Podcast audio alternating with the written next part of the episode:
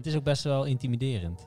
Wat? Nou, eh, om met jou af te spreken. Oh, oké. Nu opeens. Hmm, Omdat je meteen, je denkt aan dit soort dingen. Ja. Het woord intimiderend ga ik vaak gebruiken vandaag. Ja, ik weet dat, dat ik gisteren bedacht van, hey Thomas, ik heb jou. Van, heb je eigenlijk de locatie wel doorgegeven? Want ik zit helemaal, locatie, tijd, die moeten goed gefixt zijn. Dus eh, heb je dat goed voorbereid? Heeft het goed voorbereid?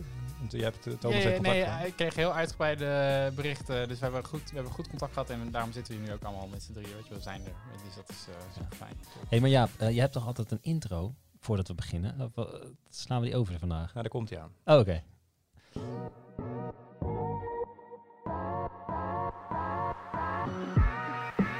We zitten weer eh, bij het Utrechts Nieuwsblad op de redactie. En we hebben vandaag de gast, eh, je hoorde hem al even, Rick Pastoor. Van harte welkom. Ik zit samen met Thomas Boerschoten. Welkom bij de Social Podcast. Thomas en ik zijn verantwoordelijk bij het AD voor de digitale strategie. En eh, we praten over social media of digitale zaken die ons eh, interesseren. Begin dit jaar las ik eh, jouw boek, Rick. En ehm, nou, ik kan wel zeggen dat het mij wel echt geholpen heeft. Ik zal maar gelijk zeggen dat ik een fanboy ben.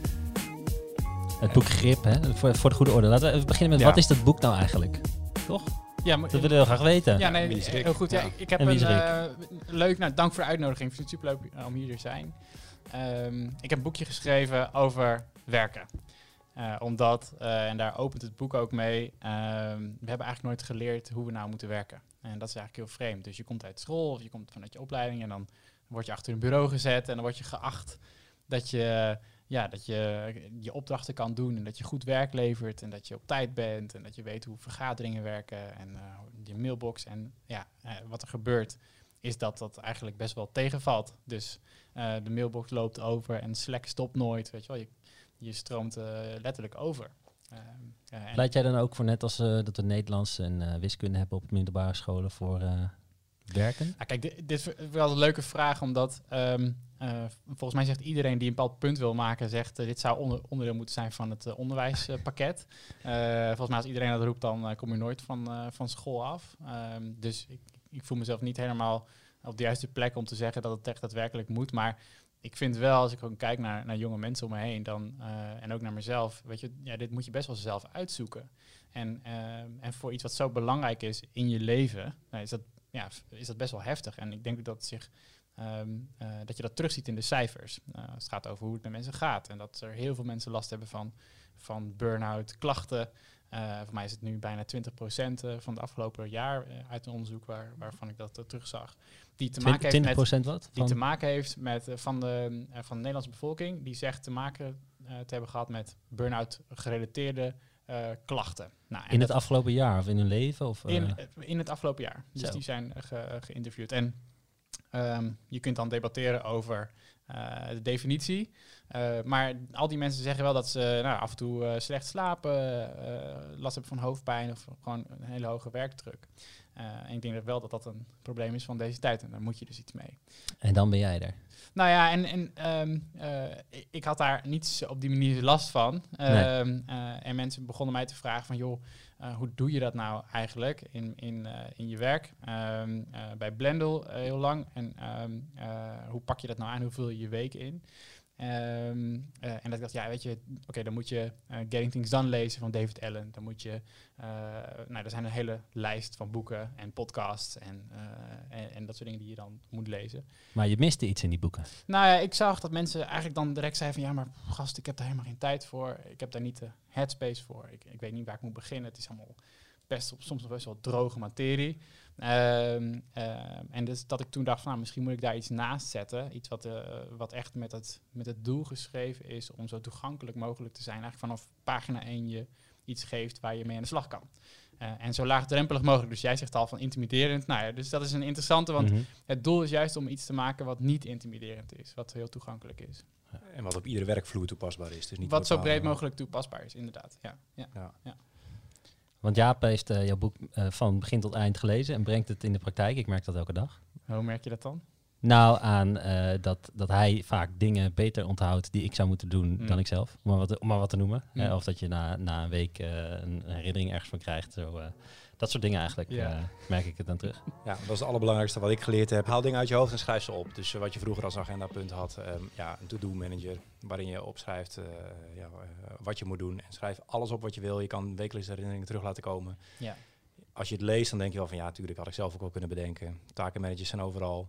Ja. Maar jij geeft toch een paar tips waardoor het ehm, Hmm. ja, praktischer wordt. Maar hoe kwamen mensen bij jou terecht eigenlijk? Hoe wisten mensen die gast kan goed werken? Want Nou, nou ik, ehm, ik heb heel veel hiervan bij Blendel gewoon op de werkvloer eh, in de praktijk gebracht. Dus eh, een eh, werkten we met, we begonnen met een man of tien. En toen, of tenminste dat was het punt dat ik erbij kwam. Ja, en dit was in 2014. 2014, ja. Ja, ehm, maar toen in een half jaar tijd of zo groeiden we naar 40, 50 man. Ja, je kunt je voorstellen dat het dan heel snel gekhuis wordt van wie doet wat en eh, waar werken we aan en hoe doen we dat. En ehm, nou door mijn ervaring als eh, ondernemer daarvoor en gewoon, ehm, ja, ik ben wel iemand die houdt van structuur. Eh, dat zal je niet verbazen. Ehm, eh, maar daardoor kwam best wel veel van het werk wat, wat daarmee te maken had. Dus projectmanagement kwam bij mij terecht. Maar ondanks dat nou, had ik een aantal dingen die ik deed, waardoor ik daardoor niet mezelf over de kop werkte. En, en toen je begon met Blendel, toen was je in eerste instantie programmeur. Klopt, ja. En hoe, eh, want dat is niet het, ja, niet het eerste wat ik associeer met iemand die ook een, eh, een, een slim werkengoeroe wordt, zeg maar. Hoe, hoe, hoe, hoe is die transitie? Ja, het heeft me altijd mijn. ehm, eh, ik ben altijd gefascineerd geweest door dit soort dingen. Dus door slimme werken. Maar dat heeft natuurlijk ook als programmeur doe je dit ook wel voortdurend. Dat je bezig bent met hoe kunnen we dingen nou net even iets slimmer doen. Ehm, eh, nou, en bij mij eh, eh, combineer ik, combineer het zelf dan met eh, ook nog heel veel boeken hierover lezen. Eh, dus ik vind het gewoon fascinerend om te zien wat kun je nou doen in je dagelijkse leven, in je werk. Ja, om, eh, s- om niet allemaal dingen dubbel te doen. Om niet meer dingen te vergeten. Ehm, eh, en daar ging ik mee experimenteren. En mensen zagen ja, blijkbaar dat. Zo van, hé, hey, die gast die, ja, die doet dan bepaalde dingen met zijn agenda. Of die, eh, die komt gewoon terug op afspraken die we hebben gemaakt. En dat was dan wel een punt dat de mensen zeiden van... Hey, dat is fijn om met jou samen te werken. Want als ik jou een e-mail stuur, dan weet ik dat er een bepaald punt een antwoord terugkomt. En dan word je een prettige collega van. Eh, en dan gaan mensen op je vertrouwen. En daardoor werd ik een soort aanspreekpunt in het team. Ehm, ehm, om, om soort van in te checken bij hey, hoe, hoe gaat Ja. het met de projecten? Eh, En dat, en dat zagen je, je collega's of, en Ja. ook je leidinggevende. En Ja. op een gegeven moment eh, groeide je dan door naar de zogenoemde binnenbaasfunctie. Ja, Wat eh, is een binnenbaas? Nou, we hebben het, een beetje, we hebben het binnenbaas genoemd, eh, omdat eh, hoofdproduct niet per se een woord is wat mensen buiten de start-up wereld kennen. Maar ik, ik was tot oktober, dus tot 1 oktober was ik verantwoordelijk voor alle producten die Blendel maakt en ook de strategie daarvan. Ehm, dus goed, dat, dat klinkt dan heel ingewikkeld, maar het gaat eigenlijk over ja, wat, wa- wat maken we en waarom. Ehm, Mhm. eh, en dat voer ik dan vervolgens uit met de engineers. dat Oké. is toch wel een dagtaak. Daar ben je wel, daar ben je wel even zoet mee, ja, klopt. Ja, en ja. ondertussen had je toch tijd om andere mensen uit te leggen of het evangelie te verspreiden. Of, En Nou, een ik- boek te schrijven. Ja, nee, het- het- dus, ja ehm, eh, en die tijd maak je natuurlijk ook, want ik vond het heel leuk om. ehm, eh, ik heb een, in 2016 een project gedaan waarin ik eh, iedere dag een nieuwsbrief schreef. Nou, ik schreef ze niet allemaal op de dag zelf, maar eh, ik dacht, oké, wat, wat kun je doen om, om een beetje op te vallen, om iets, iets geks te doen? Dat was een van de, van de doelen die ik mezelf had gesteld.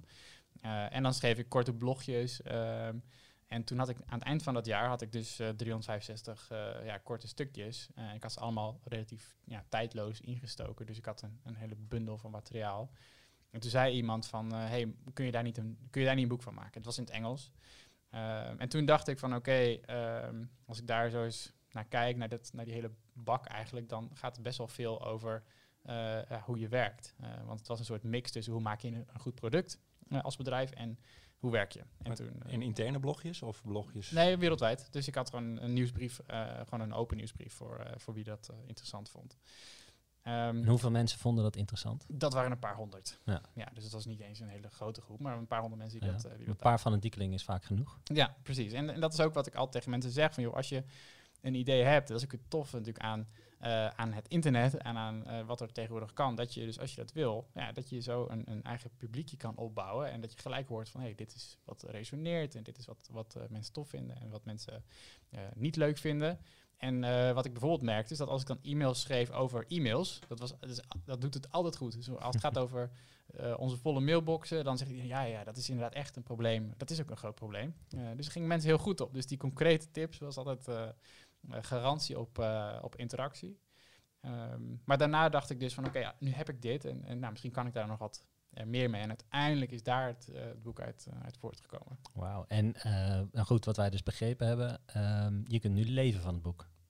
Ja, ehm, eh, dat is ongelooflijk eh, bizar. Want ik dacht, eh, nou, ik schrijf eens op hoe ik werk en dan eh, staat het op papier. En dan hoef ik dat niet mensen elke keer uit te Ja, leggen. daar ben ik klaar mee. Zeg maar. Dan kan je gewoon normaal mee. doorwerken. Ja. ja. Ehm, eh, maar inderdaad, ik, ik moest op een bepaald punt...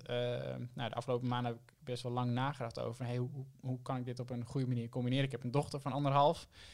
dus die vraagt ook een hoop van mijn tijd en energie. En dat vind ik ook superleuk. Ehm, eh, maar Blendel als bedrijf is, is ook een bedrijf waar je eigenlijk alleen maar instapt als je... Ja, het is, een, een, een- het gaat nog, het is nog steeds zo'n achtbaan. Ehm, ik geloof erin dat je dat alleen maar kan doen als je er helemaal in zit. En, en ik merkte wel dat... ehm, ja, wat wil ik doen? Ga ik, dit, ik heb plan om, om het boek eh, in het Engels uit te geven. Wat leuk is, maar dat kost ook heel veel tijd.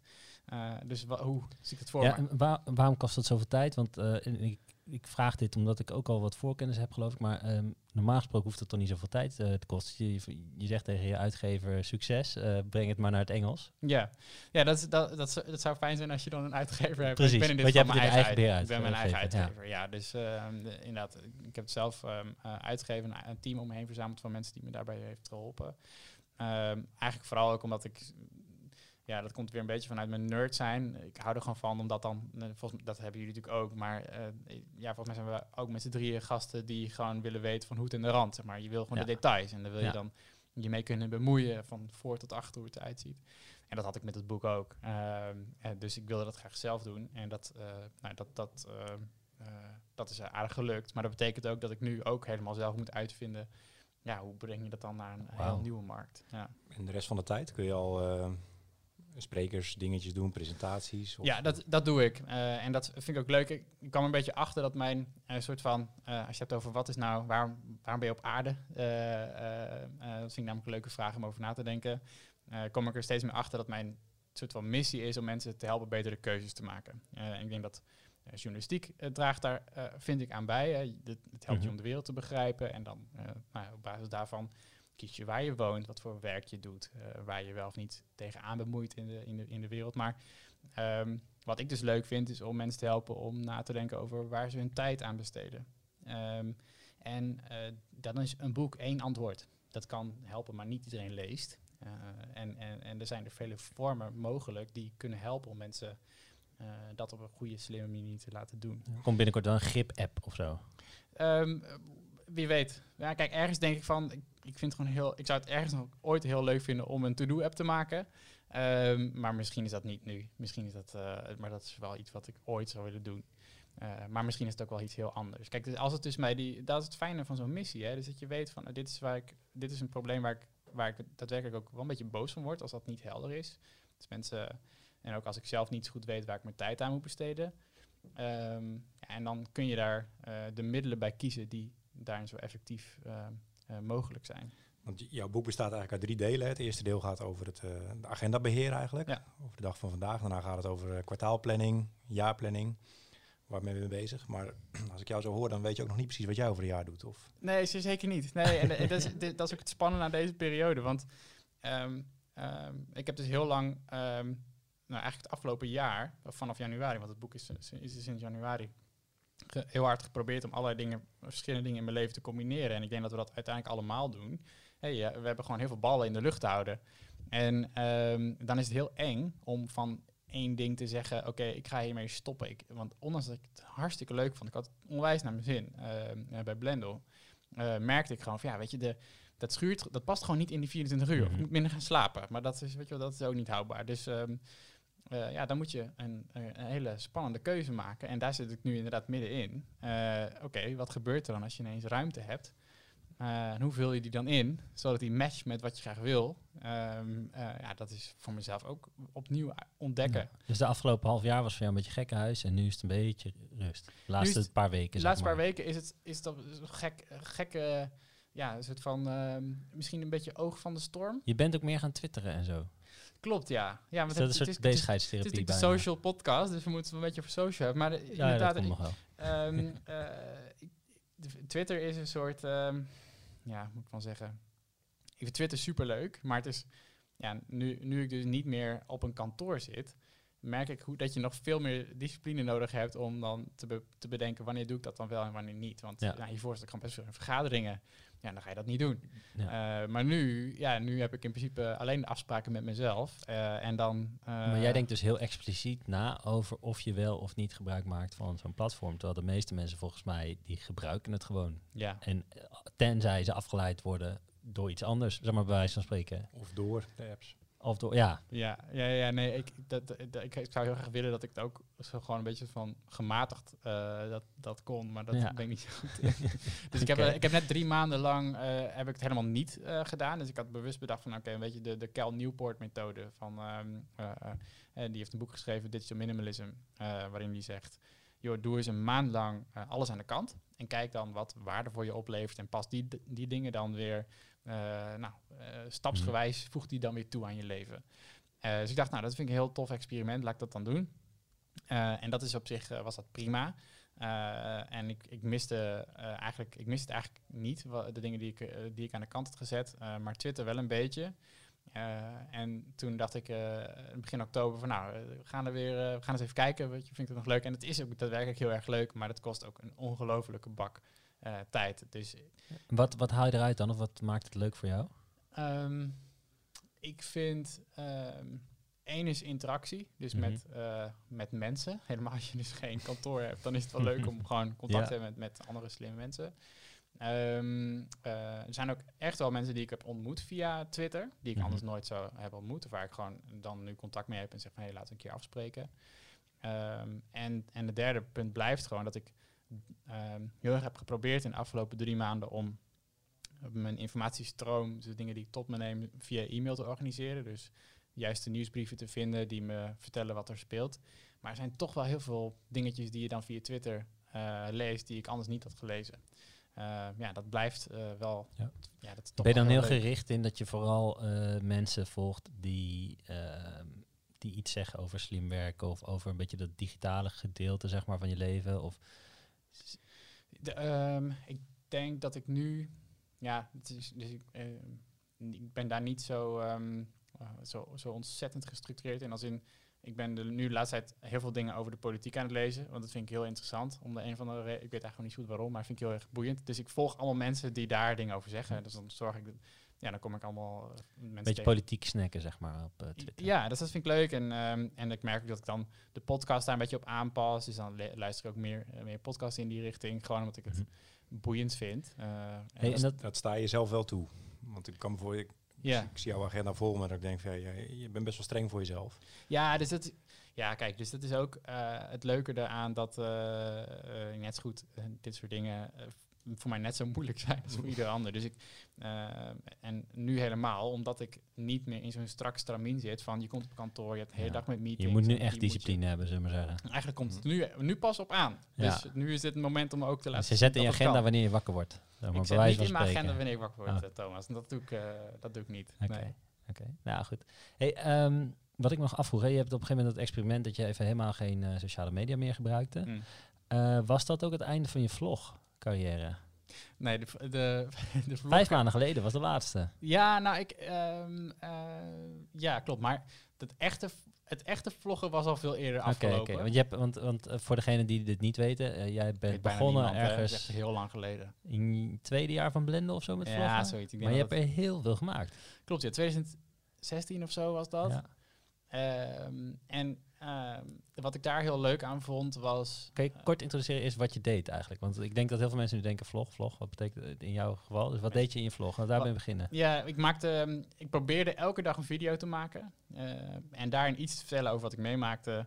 Ehm, met eigenlijk altijd een link eh, met, met slimmer werken. Dus het is Mhm. een soort, ja, het is allemaal in één lijn natuurlijk, want ik heb het daar altijd over. Dus ehm, ja, dan vertelde ik over een app die ik had gevonden, of een manier van werken, of een bepaalde afspraak die we hadden bij Blendel, die ik op een bepaalde manier deed, of eh, een, artikel wat ik tegenkwam. Eh, maar ik vond het ook leuk om gewoon die camera de hele dag mee te slepen en om dan van allerlei dingen te laten zien. Ehm, ik vond het monteren zelf heel leuk. Het zeg maar echt het creatieve. Dus aan het eind van de dag een koptelefoon opzetten en dan iets maken. Want als je de hele dag in afspraken zit en, en, en, en het hebt over ja, allerlei strategische dingen. Of Mhm. nou, we hadden het van tevoren even, even over van de HR-gerelateerde dingen van een teammanager. Dat zijn ook allemaal heel leuk, maar het, is, het heeft weinig met creativiteit te maken. Dus ik vond dat heel leuk aspect eraan. Ehm, en ehm, ik ben altijd wel een beetje soort van eh, camera shy geweest. Dus ik vond het heel eh, confronterend om mezelf zoveel te zien. En dat vind ik eigenlijk altijd de leuke dingen. Om dan te kijken van, kan ik mezelf er naartoe bewegen om iets te doen wat ik eigenlijk spannend vind. Namelijk op eh, Amsterdam Centraal rondlopen met een, met een camera en om te Ja. vertellen. Dat is best wel eng eigenlijk. Dat was YouTube. Dat was YouTube, ja. Ehm, eh, dus, eh, En dan keken dan 400 mensen naar of zo. Zoiets. Ongeveer. Zoiets. Een, Ja. een afleveringetje. Ja. Want ik, ik herinner me ook nog dat wij destijds een discussie hebben gehad. En dat ik niet heel erg fan was van deze strategie. Maar Nee. Ik dacht echt zo van, ja. waar, waartoe doe je dit? Ja. Maar eigenlijk komt het nu wel op zijn plek. Want als het allemaal Mm. over dat slimme werken ging. eh, Mm. eigenlijk heeft- was het de grote voorloper misschien ook wel nog naar je, naar je boek toe. Ja, dus dat toch nog een soort van... eh, Dus dan valt het voor jou ook in één keer weer op zijn plek. Want ja, jij een beetje wel, ja. ja, ja. Jij, jij, was dat, jij was wel degene die, die toen zei van... eh, wat zei je ook weer? Je, je hebt het, je hebt het, je Ik, ik geloof een dat ik, mijn strekking, ja, nou ja, nou, ik weet niet of het kapot maken was, maar nee, mijn strekking was, ik vind dat als je sociale media inzet, moet je dat vanuit een bepaalde ambitie of een bepaald doel doen. Ja. Dat is, moet het uitgangspunt zijn. Daarna ga je kijken welke strategie past daarbij en daarna pas is dat dan YouTube of Twitter of wat dan ook. En, ja, ja. en ik dacht, ja, als jij Blendel groot wil maken, zie ik niet zo goed hoe dit je helpt in die ambitie. Was het al onderdeel van het profileren van jezelf? Het was gewoon omdat ik het leuk vond om iets te doen. En dat, dat, dat is de, Wat dat- een hele legitieme motivatie is Eh, natuurlijk. Het was vooral gewoon een leuke hobby eigenlijk. Ja. En, eh, en als je gaat kijken vanuit oh, wat is de social media strategie en hoe valt dat samen in het eh, grotere plaatje. Nou, dat was er natuurlijk Ja. helemaal niet. Nou, ik hoorde wel een hele leuke podcast van Charlotte van het Woud. Die ook bij het AD nog een Mhm. serie gemaakt heeft. Ik weet Ja. niet of je die gehoord hebt. Zij over hoe je social media opbouwt. Zij heeft nu op Instagram tienduizenden volgers en hoe ze dat had gedaan. Hmm. Ik zal hem even in de show notes zetten. Maar daarin zegt ze ook van je moet gewoon over de drempel heen. Je moet gewoon wekenlang vlieguren maken, gewoon op Instagram stories. En mensen die je kennen, die vinden, je toch, die vinden dat toch niet echt leuk, want je bent niet jezelf of wat dan ook. Maak gewoon die uren, doe het. En daar leer je van. En uiteindelijk na een maand vind je het niet meer erg. Dat herken ik een beetje in wat jij zegt van joh, scheid, ga je op Amsterdam Centraal staan. Ja. Dat, eh, Ja. Dus jij je bent niet zo van profileren, Thomas. Maar Oh jawel, zeker als je- wel. Alleen eh, eh, uitgaande van die ambitie. ja, maar ik kan me heel goed voorstellen, zeker als je nu ondernemer bent of in ieder geval eh, een boek te verkopen Nou, kijk, hebt. nu is de, de ambitie heel helder, namelijk eh, hij is de expert op het Ja. gebied van slim werken.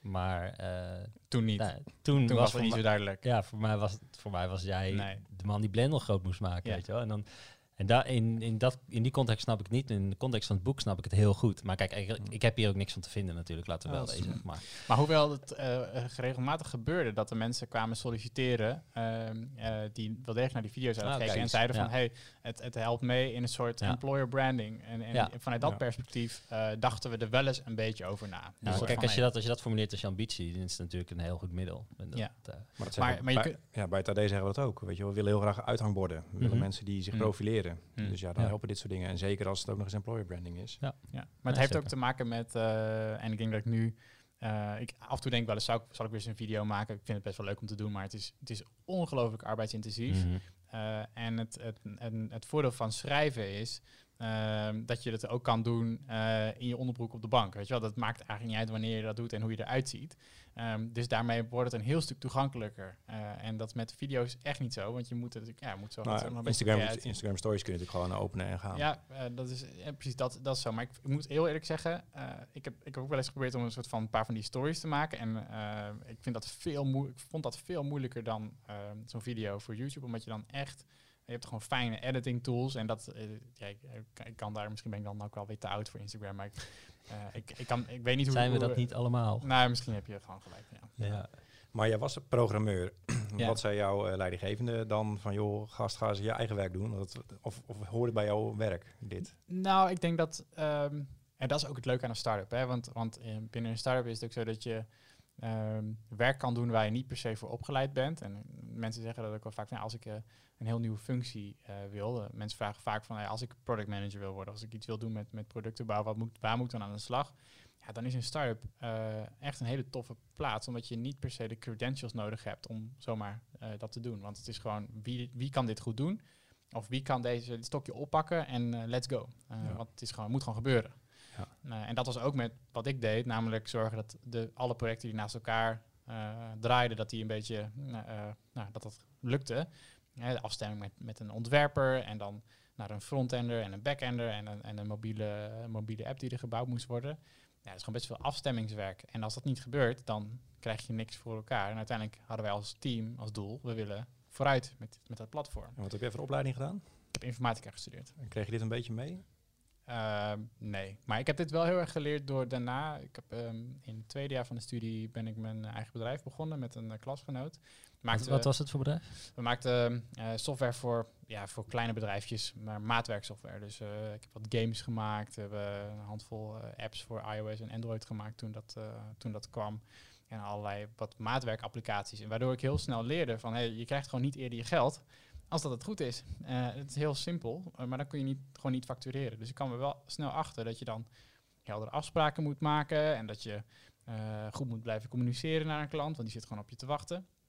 Ja, en ik zie toch ook heel vaak dat als jonge mensen voor het eerst bij een start-up aan de slag gaan, dat ze denken, joh, het is een lang levende lol, het, is vrij, het moet allemaal heel vrij en ik heb alle verantwoordelijkheid en ik mag beginnen wanneer ik wil, ik mag weggaan en ik mag lekker snacken. Um, maar ik leerde wel echt door, die, ja, door het klantwerk dat, uh, ja, weet je, het is allemaal hartstikke leuk, maar uiteindelijk moet het wel gewoon werken. Uh, en dan werd ik ook gewoon s'avonds gebeld en in het weekend. Um, uh, dus daar leerde ik heel erg dat dat een heel belangrijk aspect is aan, aan goed werk. Ja, maar bij Blendel kwamen ze dus wel eens... Of heb je wel eens mensen na een paar weken misschien wel gezegd van dit, dit gaat niet? Nou, ik denk dat we um, bij Blender hebben we dat, heb ik in ieder geval in mijn team heel erg gebeurd daar om, om telkens op te, op te focussen, jongens. Um, uh, het is ons doel om dat, dat platform vooruit te helpen. En dan hebben we niet zoveel aan nou, eindeloze praatjes, maar dan moeten we gewoon leveren. Uh, en als je levert, dan ga je pas leren. Uh, dat, dat zullen jullie natuurlijk ook zien vanuit je data. als je hier kijkt, um, of vanuit de pers of, of, bij het AD, dat je, ja, je kunt pas leren als je iets doet. heel simpel. Dus mm -hmm. dan kunnen we eindeloos vergaderen of blijven ouwe hoeren, maar we moeten gewoon iets, gewoon iets, iets gaan doen. en die manier van werken, van denken, van joh, lever maar eens wat op. Uh, en dan vervolgens lever iets op waar je trots op bent. Ja, ik denk dat uh, die basishouding, um, uh, dat is wel een punt waarvan ik dacht, hé, hey, daar kan ik echt iets mee toevoegen aan het team. Um, de laatste maanden is ook best wel wat reuring rondom Blendel geweest. Met afschaffing van het uh, losse stukken kopen. En toen werd het ook weer een beetje niet afgeschaft, leek het? Of hoe moet het zien? wat, wat, hoe, hoe, heb je Blendel achtergelaten? Ja, nou kijk, weet je, um, we hadden het hier van tevoren ook heel even over. Kijk, um, um, voor, vooropgesteld, het perspectief wat ik uh, nog ken van Blendel, wat ik kan zien is dat het nog nooit zo goed is gegaan met het bedrijf als het nu gaat. Dat, okay. is, dat is één. Want dat heeft echt met, echt met premium te maken. En wat we zagen is dat uh, de gebruikers... Uh, leg even uit, premium. Sorry, ja, uh, context. We hebben, ja. Blender is begonnen als, um, als platform waar je online journalistiek kan kopen, maar dat je per stukje betaalt. Je hebt ja. geen abonnement meer nodig. Um, en dat is een heel sympathiek model, want je hoeft, ja, je hoeft geen, geen maandelijkse kosten, je zit nergens aan vast. Um, maar wat wij ook zagen is dat mensen daardoor het ze ook niet echt gebruiken. Want er is geen urgentie, er is geen gevoel van ik ben echt betrokken bij dit product.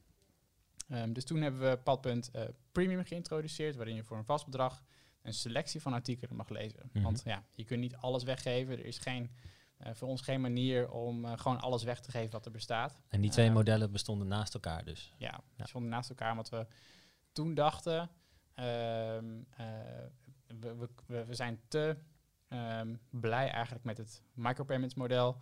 Maar we zijn ook heel trots hierop, dus laten we het naast elkaar lanceren. Laten we kijken of dat we op die manier ja. kunnen laten werken. En de gebruiker in verwarring achterlatend. Waar, waar, daar kwamen we wel achter dat, dat gebruikers uh, ja, dat dan niet meer snappen. Van hé, maar wat is nou, hè, waar betaal ik nou voor per maand en wat is dan nog los? En als ik dan wissel van abonnement, dan uh, kan ik bepaalde dingen niet meer zien. Nou, dat is gewoon heel ingewikkeld. Um, en daar was ook niet uh, een heel eenvoudige oplossing voor. Uh, maar we wisten uiteindelijk wel van ja, we moeten gewoon naar iets heel eenduidigs. Mm -hmm. um, en, daar, en daarom hebben we bepaald, uh, een paar maanden terug hebben we de knoop doorgehakt om te zeggen, hey, we gaan aankondigen dat we gaan stoppen met, met het micropayments model. Um, en daar hebben we ook een hoop van geleerd. Hè, want, je, okay. want, want je, ja, je ziet gewoon dat we toch heel veel mensen ongelooflijk blij waren met het product. En dat was niet nieuw. Uh, maar wat dan wel nieuw was, is ja, hoe, hoe nemen we dan iedereen goed mee in die, uh, in die transitie? Uh, maar tegelijk ook vanuit, vanuit de andere kant, dat we zagen dat het gebruik nog steeds van, van premium echt, dat is gewoon een ander soort gebruik van die gebruikers. Dus we wilden heel graag dat iedereen... Maar is dat, is dat niet dan de vertekening van dat de mensen die premium hebben genomen ook per definitie zo fan zijn dat ze anders gebruik maken van je platform? dat, dat kan natuurlijk heel goed. Want mensen die micro, micropayments doen, die gaan niet opeens zich gedragen als premium gebruikers, kan ik me zo voorstellen, bijvoorbeeld. Nee, dat, dat klopt. Maar wat wij wel elke keer zagen, en dat wat, wat gebruikers ook tegen ons zeiden, eh, want je doet natuurlijk niet, je kijkt niet alleen maar naar de data, maar je gaat ook Mhm. van gebruikers horen van hey, hoe, hoe gebruik je dit nou? Is dat op het moment dat die betaaldrempel weg was, ja, dan hoeft ze niet meer na te denken over ga ik nou deze 20 cent wel Ja. of niet uitgeven aan dit stuk? Eh, en heb ik het er nou wel of niet voor over? Weet je wel, net, die, net dat, dat drempeltje. Ehm, dus, eh, dus nee, eh, je, je kunt inderdaad zeggen, nou ja, misschien is het een andere groep, misschien is het niet voor iedereen. Maar wat wij gewoon heel graag wilden was zoveel mogelijk mensen gewoon eens kennis laten maken met dat, met dat product. En dus iedereen alle vrijheid geven om te zeggen, ga het gewoon eens proberen een paar maanden. Als het niks voor je is, weet je wel, dan, eh, ja, Maar- dan is het oké. Maar het was geen kennismaken, toch? Het was gewoon, we, we gaan dit afkappen. Nee, maar ik bedoel meer al, al daarvoor. Dus we hebben Hmm. gewoon heel, heel lang gezegd van, joh, er zijn heel veel mogelijkheden om eens te kennis te maken Ja. met het product. Tot het moment kwam van deze zomer, geloof ik. Ja, en op een bepaald moment moet je natuurlijk als bedrijf ook gewoon heel eerlijk gaan kijken van, ja jongens, eh, wat, gaan we, wat gaan we doen? Eh, hè, wat, is, eh, wat is onze strategie? Ja, want iemand die premium gebruiker is, levert jullie gewoon veel meer geld op. Ja, kort Zo simpel is het ook. Ja. Ja. En, en, en wordt dus ook, en, maar het wordt ook letterlijk meer gebruikt. En het helpt ons om ehm, eh, daadwerkelijk te investeren in, eh, in een nog eerlijker product. Want je weet, we hebben in ieder geval een, een ondergrens en op basis daarvan kunnen we plannen. Ja, en je hoeft ook niet meer. eh, Heel hard te werken om al die eh, losse stukjes eh, aan de man te brengen. Dat wou ik niet zeggen. Oh, wat ik wou zeggen is dat je, dat je veel minder bezig hoeft te zijn met van hey, hoe schrijven we de kop zo dat je er lekker op gaat klikken. ja, want, ja. want je kunt eigenlijk gewoon eerlijker zeggen, nog eerlijker zeggen, ehm, wat, je, wat, wat er echt staat. Eh, wat, je, wat er, nou ja, goed. ja, want het is niet meer erg als mensen weinig lezen. Het gaat er meer om dat ze precies lezen wat ze willen lezen. maar. Precies, ja. ja. Dus, eh, Ja. dus dat. En hoe hebben we het uiteindelijk dan opgelost? Want eh, het, het- was er nou sprake van dat het betalen per stuk, dat dat dan niet helemaal doorging? Of dat het afschaffen dan niet, van niet helemaal doorging? Of hoe, eh? Nou kijk, voor een deel eh, ben ik nu natuurlijk niet meer bij die gesprekken. nee, Eh, dus dat is eh, in die zin eh, eh, prettig eh, Ja. voor mij. Maar, maar wat ik wel weet is dat het, het abonnementsmodel, dat dat de strategie is. Hmm. Eh, daar g- gelooft wel heel lang in en we zien dat dat goed werkt. Nou, wat er precies onderdeel is van het abonnementsmodel, ja, daar kun je best wel eh, over nadenken van hey, wat, eh, waarmee help je een gebruiker nou echt? Want dat is uiteindelijk natuurlijk het doel, dat, het, dat Blendel je helpt om... Ja, maar die artikelen kun je nog kopen voor 10 cent of 20 nu. Nou, voor, voor nu, nu kan dat. Ja, En dat was niet gepland deze zomer volgens mij, want het zou al binnen een paar weken aflopen, toch? klopt. Ja. Dus iemand heeft gezegd, we draaien toch terug. ja, ik denk dat dat een onderdeel is van, van een strategie om te kijken van hey, hoe kunnen we het op een bepaalde manier samenbrengen. Eh, maar dat zal altijd binnen een abonnementsmodel zijn. En ik, ik vind er eigenlijk best wel wat voor te zeggen dat, dat, er- dat het er binnen zit. Maar eh, dat, dat brengt ook een uitdaging met zich mee. Dus want, je kunt in het abonnementsmodel nog steeds stukjes kopen. Dat is wat je zegt. ja, Oké, ja. dat is nog best wel ingewikkeld. Dat is best ingewikkeld en, en dat is ook de, de, de, de continue uitdaging. Maar aan de andere kant kun je ook zeggen, dit is wel waar gebruikers om vragen. En, Hmm. en ja, uiteindelijk als je een product maakt, ja, is dat ook wel degelijk wat je Ja. voor een deel moet doen. Ehm, Ja. eh, dus dus nou, dat, dat, ik, bedoel, ik zou niet zeggen dat het makkelijk is om dat te gaan, eh, helemaal gaan regelen. Maar eh, ik zie wel dat dat, eh, dat dat wel potentie heeft. Even terug naar het boek, denk ik. Nou, ik ben ook wel benieuwd naar die, die aankondiging van het veranderen van oké, we gaan het afschaffen. Dat is eigenlijk een plan van aanpak. Zou je idealiter hebben van oké, we, we plannen dit eh, goed. Nou, we kunnen wel zeggen dat op social media die aankondiging niet lekker landde. Ja. Eh, had je het gevoel dat je op dat moment eh, het wel in je vingers? Dacht je van dit gaat wel landen of had je dit voorzien? Nou, ik denk dat we hebben ehm, eh, van tevoren een heel uitgebreide eh pre-mortem gedaan, zoals dat heet. Dus we hebben met elkaar in, een hok gezeten en gezegd, nou, weet je, wat is nou, ehm, wat kan er potentieel fout gaan? En ik denk dat een van de dingen die wij wel hebben onderschat, is hoe gehecht mensen waren aan dat market product. Want ja, heel eerlijk, dat zagen we niet op die manier terug in de cijfers. Nee, Dus- maar zou het niet kunnen zijn dat mensen eh, er wel iets van vinden, maar het zelf niet gebruiken? Ja, Een dat, beetje het, het V&D-effect. Dat iedereen is boos dat V&D weggaat. En dan vraag je, hoe vaak ben je er geweest de afgelopen twee jaar? Hoe vaak heb je iets gekocht? Dan zei ze, ja, nooit. Ja. Oh, maar waarom ben je er dan zo boos over? Nou, en daarin was het ook wel heel lekker voor mij om dan een tijd zonder die social media te zijn. Want dit was op Twitter heel heftig, maar daarbuiten eigenlijk niet. Ja.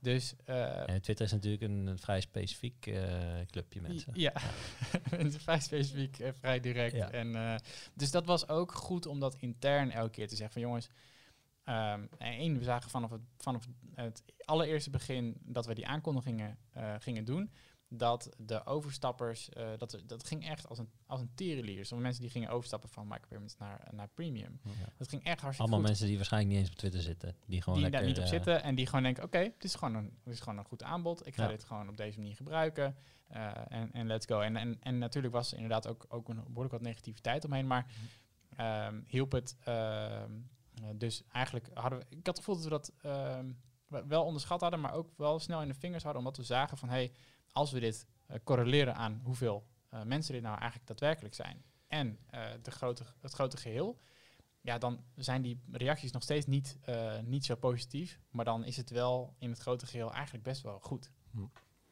Je wel. En heb jij Blendel nu achtergelaten precies volgens jouw evangelie? En Durf Ah. jij te zeggen dat mensen nu werken volgens het GIP-principe? Nou, kijk, de vraag is dan, wat is het GIP-principe? Dus dat is er één. Ja, dat weet jij beter dan wij. Eh, nou, ik, want, want mijn, mijn doel is dus... ehm, eh, eigenlijk gaat het om intentie. Dus ga je, met, eh, ga je met intentie te werken en kies je duidelijk wat je doet. En ik denk dat dat voor iedereen een proces is. Dus dat, en dat is ook nooit klaar. Eh, dus eh, is dat perfect? Nee, dat is zeker niet perfect. En ik, ik hoop dat er een deel van die werkwijze eh, is verankerd in hoe er bij, bij Blender gewerkt wordt. Of de andere plekken waar ik, eh, waar ik ben of waar ik iets, iets, iets kom vertellen. Ehm, maar het bedrijf is, ehm, eh, het bedrijf is, is nooit, eh, weet je wat, dat is in die zin ook nooit klaar. onze collega's die schrijven dagelijks meerdere verhalen over eh, carrière, werk, dat soort dingen. Ik ging even bij hen langs vooraf en zij zei, vraag eens aan Rick. we hebben al een keer gesproken over stortvloed aan mails en social media berichten die op, op werk op ons afkomen. En dat zul je natuurlijk vaker horen. Eh, heb jij praktische tips eh, die je daarover kan geven aan de luisteraars of aan lezers van het AD? In, in, in het boek zeg ik, ehm, eh, begin ik met een drietrapsraket. En die raket bestaat uit agenda, taken en e-mail. Dus dat is de, de- ook de volgorde waarin ik zeg dat je ermee om moet gaan. En wat ik elke keer merk als het gaat over de externe berichten, de, dus de chats en e-mails, ja, dat zijn wel verzoeken van andere mensen. Dus, dus per definitie niet, eh, of ze hoeven niet per definitie ook overeen te komen met wat voor jou belangrijk is. En ik denk dat de eerste stap is eh, om dat te realiseren. Dat, het, eh, ja, dat we heel vaak gewoon aan het reageren zijn op alles wat er op ons afkomt. Ehm, maar dat het eigenlijk best een slechte raadgever is om je tijd in te delen. Dus, dus stap 1 is, ehm, het begin is om je eigen tijdsindeling en je eigen taaklijst wat belangrijker te maken. Eh, ik vind in die zin dat we best wat egoïstischer mogen zijn eh, als het gaat over ehm, waar we aan werken. Dus dat is één. En twee is toch ook wel dat ik nog steeds bij heel veel mensen zie dat, eh, dat die notificaties altijd afgaan. Eh, dus ik weet niet hoe dat, eh, hoe dat bij jullie eruit ziet, maar stuur hier een, een, een eh, at all, zeg maar. Hè, een Ja. berichtje dat iedereen, en dan hoor je van alle kanten hoor je geluidjes en zie je dingen in beeld. Nou, wij hebben nog eh, een redactie met allemaal pushberichten van Ja. alle redacties van Nederland ongeveer. Dus bij mij is het eigenlijk veranderd sinds ik bij het AD ben gaan werken. Toen heb je het Ja. aangezet. Ja, ik had het altijd, ik heb altijd alles uitgezet. Gewoon echt alles. Ja. En toen ging ik bij het AD werken. Toen dacht ik, ja, nu moet ik toch wel even zien dat wij, of wij iets pushen of zo. Weet je wel? Dus dat, ik- wat- nou, omdat, ja, ons team verstuurt die pushes. Dus, wij zijn verantwoordelijk voor data en Dus als je we een wil bericht sturen, dan zie je het ja, inderdaad. dus je wil eigenlijk wel weten eh, wat er speelt en of je ergens op in moet haken en zo. En, eh, en maar, maar waarom zou jij dat moeten product. weten? Waarom krijg jij niet aan het eind van de dag een e-mail met dit zijn de dingen die er gebeurd zijn en dit zijn de dingen waar je mee aan de slag moet? Ja. Waarom laat jij je continu Nou, onderbreken? er zijn soms momenten dat, eh, dat je er meteen iets mee wil of moet. Omdat, kijk, AD zit bovenop het nieuws. Hè, dat betekent dus ook dat op het moment dat er iets eh, niet goed is aan die push, of zo, weet je wel, dat je er meteen wat aan kan doen. Of dat het, hetgene waar het naar verwijst, dat daar iets in fout gaat. Of, weet je wel, eh, wij willen graag een artikel, op het moment dat het gepusht wordt, is het dus belangrijk. En dan weet je Ja. ook dat het artikel niet alleen uit tekst bevat, maar dat er een videootje bij zit en wat aankleding en weet ik veel wat. En nou is dat niet voor mij altijd elke dag relevant, want ik wil voor dingen die wat meer lange termijn zijn. Maar zo hou je toch een beetje in de, in de smiezen. Maar het is goed dat je het ondervraagt. Maar is dat jouw Want- verantwoordelijkheid? Want dat is het punt. Is nee, het niet mijn, nee, het is verantwoordelijkheid. niet mijn verantwoordelijkheid. En in dat geval denk ik dat eh, we heel vaak toch met elkaar dan die discussie moeten voeren Mhm. over van, hey, is het echt belangrijk dat op het moment dat jij met je hoofd heel diep in een probleem zit, in een, een, in een document of in een voorstel, wat dan ook, en er komt ineens zo'n ding je beeld binnen, Ja. eh, dat, je, dat we toch onszelf vaak voor de gek houden en denken, dit moeten we nu weten. Eh, en ehm, of eh, het effect daarvan eh, onderschatten. Dus dat mensen zeggen van ja, ik heb dat geluid aan, maar ja, dat is voor mij wel prima. Ik kan er wel mee omgaan. En, en, en bijvoorbeeld, je hebt dan die adblockers en zo. Ja. Sommige collega's van mij die hebben een adblockers aanstaan. En dan denk ik, ja, maar op het moment dat jij ze aan hebt staan, dan weet je ook niet hoe onze lezer Ja, die adblocker ervaart. Moet je wel even soort toelichten, omdat ze 15 Oh, moet je uur, die, kijken 30 video's per dag. En dan worden ze 30 keer 30 Ja, seconden nee, gestoord. ja, dat hoeft niet eens. Ik bedoel, er zijn ook mensen die gewoon ge- geen zin hebben in advertenties. Nou, en ik wil graag, als ik een advertentie, ik wil graag een advertentie zien waar ik over kan klagen, omdat ik het een stomme advertentie vind, of omdat Matthijs van Nieuwkerk eh, bitcoin staat aan te prijzen, eh, weet je wel. Dus dan, dan wil ik daar wat, van, wil ik dat wat mee kunnen. Kijk, als het zijn, zijn, zijn- het is een los issue natuurlijk. Ja. Want, want eh, als het gaat over eh, de stroom aan informatie, eh, als het gaat over onderbroken worden door de berichten van andere mensen, nou, dan vind ik het gewoon heel, dan vind ik het echt heel belangrijk dat je ehm, eh, onderkent dat, eh, dat, dat, dat, dat, dat storen echt een grote invloed heeft op Hm. eh, je focus en je aandacht. En, ehm, eh, en dat je daar dus echt eh, nou, jezelf elke keer moet afvragen van is dit voor mij relevant nu? En heel Ja. vaak is dat gewoon niet zo. Dus les, push notificaties uit, notificaties het algemeen uit. Dat zou echt de eerste stap zijn die ik, eh, die ik inderdaad zou zetten. En een taaklijst maken. In plaats van, Nou, eh, dus precies, dat is ook het, het, het andere punt van hoe snel kun je iets wat er gewoon op je afkomt, hoe snel kun je dat ergens kwijt? Ehm, en ehm, eh, ja, op het moment dat je dat in je hoofd bewaart, dan is het heel goed om te weten hoe dat dan ongeveer werkt. Want je hersenen blijven namelijk net zo lang ehm, eh, jouw herinneringen sturen totdat je iets hebt gedaan met dat, met dat signaal, met die soort van open loop. En eh, ja, dan moet je dat ergens inzetten. En het fijne daarvan is, dat als je dat in een ander systeem hebt staan en je kunt erop vertrouwen dat je dat systeem een paar keer per dag ziet, dan gaan je hersenen dat ook loslaten. En dat is heel prettig, want dat betekent dat op het moment dat je in een vergadering zit en je bedenkt, oh wacht, ik moet zo meteen nog eh, kattenvoer bestellen, dan kun je dat gewoon even kwijt en dan hoef je er ook niet meer over na te denken. In plaats van dat je de hele tijd oh ja, wacht, niet vergeten zo meteen eh, dat, dat nog te doen. ja. Ehm, Ja. ja. dat, is, een- dat zorgt gewoon voor heel veel rust en ruimte eh, in je hoofd. Nou, dat heeft me heel erg geholpen. Dus ik heb toen Todoist aangeschaft, eh, voor 35 euro een jaarabonnementje genomen. En je kunt dan inderdaad projecten pakken of je gooit dingen die ik met Thomas wil bespreken. Dus doe ik at Thomas en dan komt in een mapje en als ik Thomas dan een keer zie, dan heb je dat. Ehm, dat. Dat is echt wel een tip voor mij geweest die me heel erg geholpen heeft. En vooral, ja, eh, omdat je zoveel gestoord wordt. Tenminste, in mijn Ja. rol, ik heb geen aparte kamer of zo. Dus dan komen de mensen naar je toe, die vragen iets en dan, dan moet je er iets mee. Ja. Dus ik vind dat een... eh, ja, dat- en praktisch gezien, ja, zet notificaties uit vinden wij niet zo leuk als deed natuurlijk, maar Doe toch maar. Zet ze maar uit. dat is je tip. Ja, Nou ja, weet je, je hebt ook nog, ehm, eh, er zijn alternatieven. Want je kunt ook zeggen, sommige mensen vinden het juist heel leuk om dat, om dat soort dingen wel te zien, maar je, je kunt dit best wel op detailniveau eh beïnvloeden. Dus je, stel dat je nou echt zegt, nou ik wil die notificaties heel graag zien, nou zet dan, zet dan op zijn minst het geluid uit, waardoor je ze wel op je scherm ziet, Mhm. maar dat op het moment dat je telefoon op de kop hebt liggen, dat je ze alleen ziet op het moment dat je zelf ehm, dat device eh, pakt. En ehm, wat ik eigenlijk altijd zeg hierover is dat op het moment dat jij niet eh, degene bent die naar het apparaat eh, grijpt, dat jij niet per se het beginpunt bent van, van elke sessie, dan gaat dat apparaat jou Ja. overnemen. Ja, dat heb ik en dat is gelukkig wat je wel. niet wil. Mijn telefoon staat altijd op stil. Echt altijd. En ik zie bij jou een Apple Watch of niet? Ja. En, en wat komt daar dan binnen? Niks. Oké, Nee, dus dat Waar- puur- waarom heb je dan een Apple gadget. Watch? omdat, eh, nou, dus, eh, omdat het een gadget is, ja, maar ook omdat ik eh, toch wel fijn vind om de tijd te zien. Dat is één. Ik vind het met hardlopen heel fijn. Want dan hoef je alleen maar je AirPods mee te nemen en dan hoef ik geen telefoon mee. Dat is eigenlijk de enige Hm. reden. Ja, dat is de reden waarom ik er geen heb. Want ik denk als ik zo'n horloge heb, word ik helemaal gek. Ja, maar, Maar dat ehm, kun je ze ook uitzetten. Jaap eh, zit tegenover jou. Die is eh, pleitbezorger van jouw boek. Die Ja. vertelt het overal. Die doet er maar mensen cadeau op verjaardagen, denk ik. Ja, Ja. is het echt zo? Vet. ja. Oh, dat is echt zo. Nou, dat is echt zo. Eh, maar welk advies heb je eigenlijk voor mensen die je boek wel gekocht hebben, maar niet gelezen hebben? Dat is geen autobiografische vraag.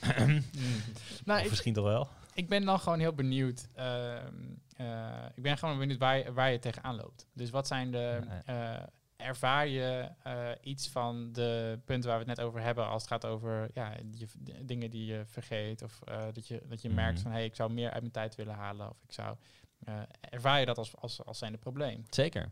Ja. En dan is de vervolgvraag, is een boek voor jou het middel? Zeg maar, Ja. zeg maar Nou, lees je wel eens een boek? Het, het rare is dus, ik lees heel graag boeken. altijd, zeg, moet ik het even goed zeggen, non-fictie.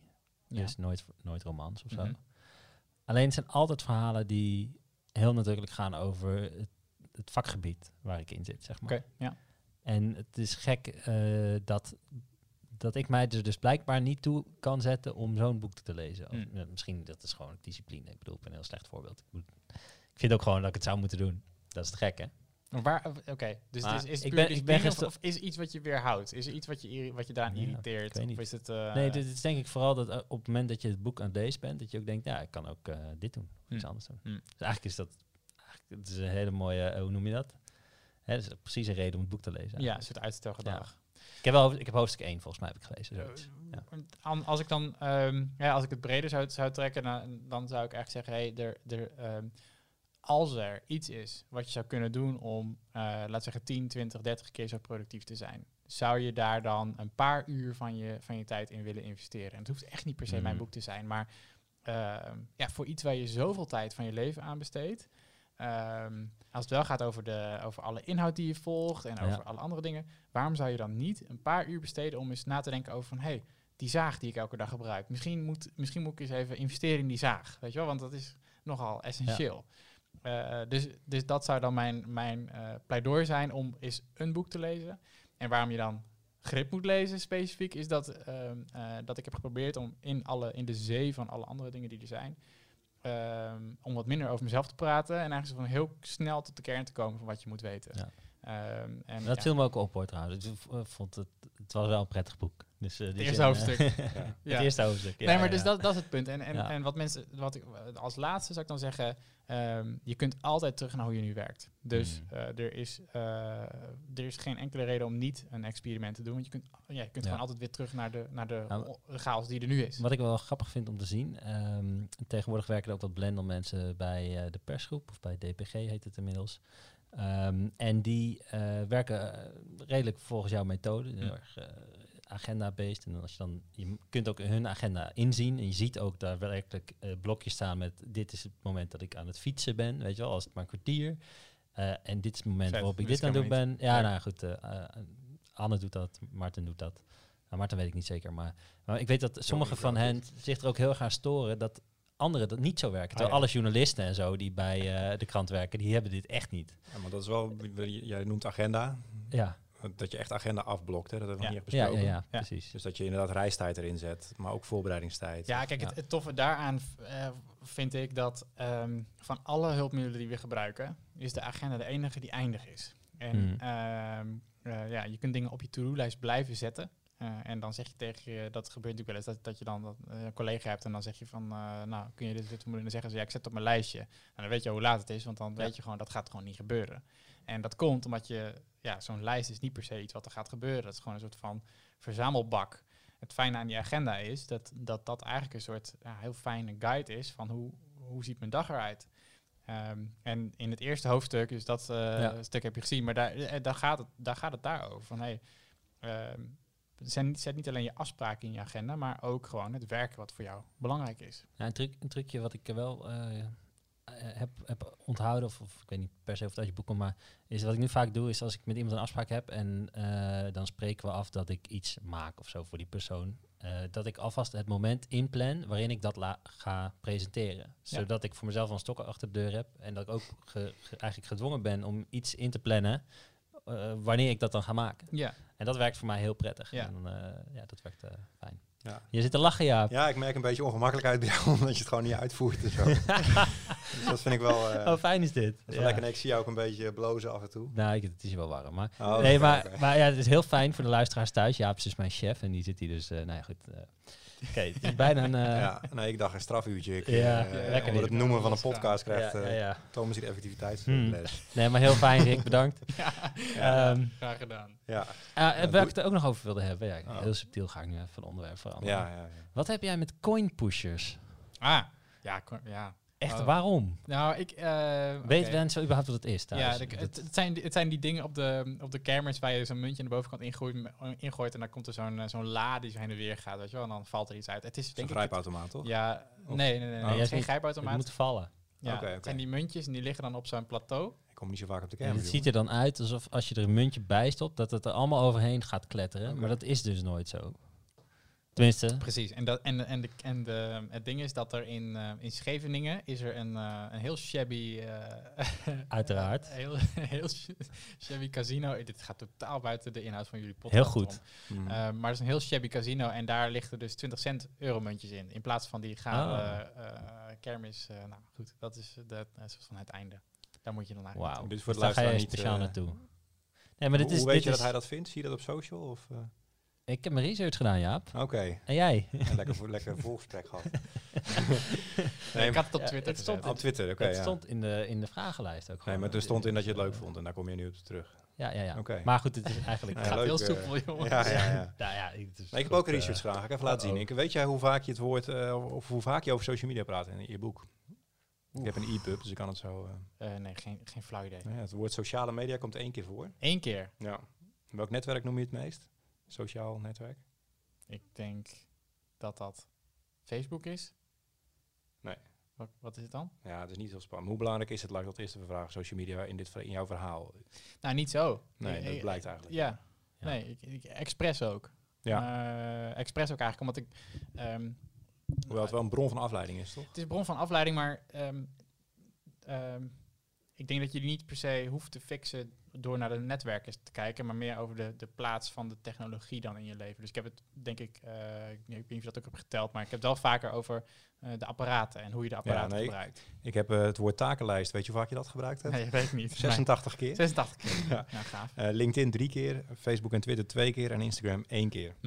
En ik heb alle voorbeelden er even bij gezet om te kijken dat we social media voorbeelden kunnen gebruiken. Maar volgens mij heb je het meestal genoemd. Eh wen jezelf aan kritisch zijn op e-mail. Ja. Updates van bijvoorbeeld Facebook en Twitter, zet ze uit. Hè? Ja. Mag door je scoops heen of eh, kopen ze dan het boek niet meer? Nee, nee, ga er gerust doorheen. Dat was een tip. Sluit je e-mail, sluit Netflix, gooi Facebook en Instagram van je telefoon. Ja. Noemde je. Ook wel een leuke ehm, in dit kader. Bereid je voor op gesprekken. Dus als je, als je een gesprek ingaat, staat bij eh, check hun ervaring op LinkedIn, Twitter en persoonlijke website. Ja, heel goed. Dat, eh, heb je dat bijvoorbeeld nu ook gedaan? Heb ik nu gedaan, ja. En, het, en eh, dus daarom vond ik het. het- ik- Mijn nummer één irritatie met, met vergaderingen is ook dat je ergens inkomt en dat je ziet dat mensen. Je ziet het natuurlijk gewoon van afstand, dat mensen niet weten waar het eigenlijk over gaat. Daar ben ik helemaal met je eens. En, ja. en, dat, en dat is. Nou, als het gaat over waar, waar verspillen we dan met elkaar onze tijd aan, dan is het toch heel vaak dat, dat, dat iedereen in dezelfde vergadering nog bezig is om, het on- om zich in te lezen op het onderwerp. En hoe kun je dan een effectief eh, gesprek hebben met elkaar? Dat kan gewoon bijna niet. nee. En ehm, nou, heb je daar tips voor? Ik vraag het eh, niet voor een vriend. voor een vriend. nee, maar ik, nou ja, de, de- daarom die agenda, soort van het inplannen van tijd. eh, een half uurtje voor een vergadering om de stukken goed te lezen. Het gaat je eh, niet alleen, het is niet alleen goed voor die vergadering, maar ook gewoon vooral voor je eigen gemoedsrust. En, en ik merk het ook bij mezelf dat eh, ik heb van nature gewoon net iets meer tijd nodig eh, om, om tot een goed idee te komen. Dus waar andere mensen misschien on the spot gewoon pam pam pam kunnen roepen, merk ik dat ik gewoon eventjes soort van heb, moet hebben nagedacht en dan komen mijn betere ideeën. Nou, en dan moet ik dat eens even inplannen en dan gewoon eens even uitschrijven. Hey, dit zijn de dingen die ik in zo'n gesprek graag voor elkaar wil krijgen of waar ik het over wil hebben. Dan wordt het gewoon beter van. Ja. Zit ik er relaxed erbij. Ehm, ja, en dat is eigenlijk natuurlijk een heel simpel ding. Nou, ja, dat is Ehm. precies de reden waarom we de, voor deze podcast toch iets zenuwachtiger waren dan eh, normaal. Maar wat, wat doet het met jou als je in- bij ergens komt waar mensen zich niet goed voorbereid hebben of zo? Of heb je Nou, ook eens gezegd, bekijk het maar. Ik, het is één keer gebeurd dat ik eh, letterlijk eh, in een vergadering bij Blender heb gezegd van jongens, eh, heeft iemand zich hier voorbereid? En dat we toen hebben gezegd van nou, laten we het dan niet doen, want het heeft helemaal geen zin. Hier moet je echt even voor, voor voorbereiden. En ik denk dat dat niet de meest effectieve strategie is, want dan wordt het een soort, bijna een soort angstding, weet je wel. Maar ik probeer wel ehm, andersom, als ik met mensen afspreek of als ik denk, hé, hey, dit is een belangrijke afspraak, dan ja, merk ik gewoon dat ik dan ook die tijd dat ik er uit wil halen wat erin zit. En dat ik even nadenk over wat, is nou de, wat zijn de vragen die ik wil stellen, wat, is- wat wat ik van iemand wil weten. Ehm, en dan, dan heeft het, ja, dus die gesprekken worden leuker en daar leer je meer van. En dat, eh, dat geldt natuurlijk ook voor vergaderingen. Heb je nu bijvoorbeeld een eindtijd of niet in je hoofd? Ik heb wel een eindtijd in mijn hoofd. We zijn Ja. wel voorbij. En die hebben wij niet eens gecommuniceerd. Nee, volgens mij hadden we twee uur hadden we Oh, staan. Oh, kijk. Ja, dus dat is allemaal, eh, allemaal netjes. Ik zie ondertussen eh, mijn vrouw een appje sturen van hoe laat ik thuis ben. Laat je nou dat afleiden door notificaties, ja. Nou, omdat ik wel zat te denken, ik had gezegd dat ik eerder eh, thuis zou zijn. En ik moet zo nog wat eh doen, maar we, we rekken het gewoon. Dat maakt niet uit hoor. Ja, nou ja. We gaan sowieso geen twee uur uitzenden. Dat, eh, Dan moet je ook niet doen. dat Knip het eruit. Nou ja, dat is wel leuk. Ehm, ik ben wel benieuwd gewoon persoonlijk, eh, wat doe jij na zo'n gesprek? Als je weet, het, eh, bijvoorbeeld is een kwartaalmeeting of een, eh, maak je gespreksverslagen of zo? Nou, eh, dit is wel een, droom dat dat allemaal, dat dat allemaal heel mooi in een systeem zit. Ehm, en ook heel eerlijk, dat lukt me ook niet altijd. Maar wat ik wel probeer is in mijn wekelijkse review. Dus ik doe één keer per week ga ik even zitten, een half uurtje. En ik denk dat het essentieel is dat je een half uur per week, dat moet lukken. Eh, om eens even terug te kijken van hoe ging nou de afgelopen week. Wat vond, wat vond ik fijn, wat ging goed. Wat is blijven liggen. En dan dat je heel even nadenkt over hoe ziet de komende week eruit. Ehm, dan probeer ik wel die blokken al in te plannen voor belangrijke vergaderingen. Om dan eh, tijd vrij te spelen om vervolgtaken uit die, uit die vergadering ook direct te doen. Want hoe vaak gebeurt het niet dat je een afspraak hebt en dat je wegloopt en dat je weet ik moet naar de volgende. Eh, en de, de, de, de acties die jij moest doen in die vergadering, die blijven natuurlijk gelijk liggen. Eh dan kun je, kom je pas de dag erna, of misschien als je geluk hebt de dag erna, of ergens later in de week, kom je dan pas aan toe. En dan denk je, oh, wat moest ik ook weer doen? Eh, heb geen idee. Ik heb het niet opgeschreven. Dus, misschien, en dan kom je weer terug in de vergadering en dan is het dat rondje met die actiepunten, weet je wel. En dan is het van, nou, eh, Jaap, jij zou dit doen. Ja, sorry. oh ja, moest ik dat doen? Oh ja, heb ik niet opgeschreven. Weet je, natuurlijk eh, zonde. Weet je, Ja. en daarom probeer ik zelf inderdaad ook die tijd in te blokken. Eh, ook ik ben een vuilbaar in die zin, dus, dus het, het gaat ook wel eens mis. Maar ik merk wel hoe fijn het is als dat wel lukt. En wat is jouw, welke tool gebruik je daarvoor? Ik gebruik Evernote eh, voor mijn notities. Ehm ja, heeft ook zo zijn beperkingen, maar ik merk wel dat tot nu toe dat nog, nog steeds het meest ehm, het prettige eh, systeem is voor notities, omdat het fijn ehm, doorzoekbaar is. Fijn werkt op allemaal apparaten. Ehm, maar goed, ik heb ook wel ergens mijn wensenlijstje voor eh, wat ik zelf zou- maken als ik Ja. het zou maken. Maar eh, dat werkt best goed. Maar er zijn, Apple Notes werkt ook prima. Er zijn gewoon eh, Wat best mensen veel- volgens mij ook al vaak doen, waaronder eh, ikzelf, is eh, dat je naar een meeting gaat en dat je dan ter plekke bedenkt op welke manier je het gaat notuleren. Dus dan heb je ergens een los velletje Ja. of een, eh, Mhm. de andere keer staat weer in een Google Drive document en dan Ja. weer dit en dan wordt het één grote chaos van. Ja, nou wat helpt is dat ehm, die, die review is ook een soort vangnet. Eh, dus dus aan de ene kant als je zegt, nou dat is een strategie die voor mij goed werkt. De ene keer is een notitieblaadje en de andere keer is een app. En dan Nou, ik zou niet willen zeggen dat het goed Ehm, werkt, maar... het- Nou, maar, eh, maar ja. kijk, dus het ene is ehm, dat je iets aan het systeem doet. Maar de tweede is ook dat op het moment dat je dat half uur hebt om terug te kijken en vooruit te kijken, dan is het ook een soort van veegwagen. Eh, dus een van de dingen op mijn lijstje is altijd eh, terugkijken naar mijn agenda. En dan klik ik elk blokje in mijn agenda even aan. En dan denk ik, oh ja, moest er nog iets gebeuren. En dat is ook het moment dat ik dan dat blaadje uit mijn tas vis. En dan even zie, oh ja, ik had iets bedacht. En dan gaat het in het, eh, dan komt het weer goed. Weet je wel, dat is een soort fijn, het komt allemaal wel weer goed moment. Weet je wel, en dan alles komt bij elkaar. En dat staat je dan ook toe om door de week eh, er een chaos van te maken. Wat ook prima is als dat eh, op een manier is die voor jou werkt. Ja, ik merk dat de to-do is eh, bij mij dan, als ik mijn telefoon pak of mijn laptop om dat te doen, dan lijkt het of ik afgeleid ben. Hmm. Terwijl ik bij wijze van spreken nu, ja, ik zou iets kunnen schrijven of ik kan een appen met mijn vrouw. Dat weet je niet. Ja. Hoe doe jij dat dan? Schrijf je het op? Of? Nou ja, dus de, ik kondig het dan ook wel eens aan. Hm. Dus dat ik zeg, hey, ik ga dit even opschrijven. En dan pak ik mijn telefoon, want anders dan lijkt het inderdaad wel echt alsof je ondertussen even, even naar Twitter gaat kijken of even, eh, even iets anders gaat doen. ja. Eh, maar, maar, eh, en ik heb ook gemerkt dat in die zin een iPad toch best prettig is, omdat je bij een iPad op iemand anders scherm kan kijken. Hm. Ja. Eh, en dat geeft best wel een fijn gevoel, want ik kan nu niet op jullie laptopschermen kijken. Dus Nee. wijze van staat er een, van de, staat er een voetbalwedstrijd aan, Ja, kan, maar zo. ja. Wij zitten voetbal te kijken. Ja, dat is wel Ja. Nee, dit is, ik, zal, ik zal hem even zo draaien Oh, dat je ja, het ook dat kunt zien. Dit is de vragenlijst die we voor jou Oké, hebben top. bedacht. Ja. Maar, maar een iPad is in die zin heel fijn, want dan zie je gewoon wat iemand aan het Ja. doen is. En nou, dat heb ik gemerkt, dat werkt ook best wel, eh, best wel oké. ja. Maar ik zie ook nog wel ergens een toekomst voor. er worden steeds meer dingen worden, worden automatisch, kunnen automatisch omgezet worden van spraak naar tekst. Mhm. Nou, ik zie ook ergens wel een toekomst voor ons waarbij vergaderingen gewoon in zich heel automatisch worden opgenomen. Automatisch Ja. worden omgezet naar tekst, waarbij dus geen notulen en dat automatische taken worden verdeeld. Weet je wel, dat, ja, dat, gaat natuurlijk niet lang meer duren voordat het zo goed De werkt. techniek is er eigenlijk al. Die is er eigenlijk al en Google doet het volgens mij ook voor een deel Ja. in hun eh, meeting. eh, Gebruik je dat wel eens? Ik heb dat niet op die manier. Ik heb het één keer We hebben het vorige week hebben we het geprobeerd met eh, bij ons op kantoor gewoon in Rotterdam. Ja. En eh, alleen de ondertiteling die je dan had, die dus automatisch zeg Ja. maar jouw teksten vertaalt, die was Engels en dan gingen we er Nederlands tegen praten, kreeg je hele rare dingen. Ja, maar dat werkt niet. op zich verder, eh, ja, verder was het Ja, maar best binnen, wel, binnen, nu, en, binnen nu, laten we zeggen, vijf jaar is dit gewoon zo goed dat het in, in welke taal dan ook, dat het gewoon werkt. En ehm, ik denk wel dat dat weer gaat, soort van gaat zorgen voor een heel stuk automatisering. Wat je nu, ja, wat nu echt al Ja, met de hand gaat. Dan kun je leven terugspoelen eigenlijk. Ga even terug naar die meeting waarop ik zei Precies. dit woord. Ja, Ja. en dat is, is misschien ergens ook naar. eh, maar het is ook, ehm, het kan ook juist voor zorgen dat, eh, nou, dat de afspraken eh, duidelijker zijn. Dat we, Ja. dat we die meer nakomen en dat we ook gewoon minder handwerk hoeven, eh, hoeven doen in die zin. Ja. Hey, op, eh, op jouw eigen website, Ja. ik heb hem hier voor me, dus je kunt zelfs meekijken, Ja, staat een user guide. klopt. Die heb jij gemaakt, ik geloof geïnspireerd op wat Alexander Klupping heeft gedaan. Ja.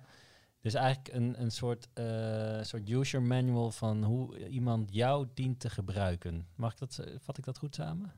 Het, zoals, je, zoals het fijn is om een handleiding te hebben voor, eh, voor een apparaat, Ja. eh, is het eigenlijk wel vreemd dat voor iets wat zo ingewikkeld is als, eh, Als wat wij zijn, Ja. hè, zo on- vaak onhandelbaar. Dat, dat, je, ja, dat het een leuk, ik vond het een tof concept om eens vast te leggen van, nou, wat zijn nou de dingen die je moet weten als je met mij samenwerkt. En je bent er heel open over, want je laat het echt aan iedereen Dat staat zien. gewoon op mijn Ja. website, ja. Terwijl het ook best wel persoonlijk is. Eh, ik moet zeggen, ik heb al een tijdje niet meer gezien, maar wat vind je dan heel persoonlijk? Nou ja, dat zegt best wel wat over jou en je karakter. Je zet, je zet er vrij expliciet in wat je, wat je haat. Hè? Over, ehm, wat was het? Ik haat het als mensen eh, andere, dingen dingen, doen thuis. Ja, die we net hebben genoemd. Ja, dat soort dingen.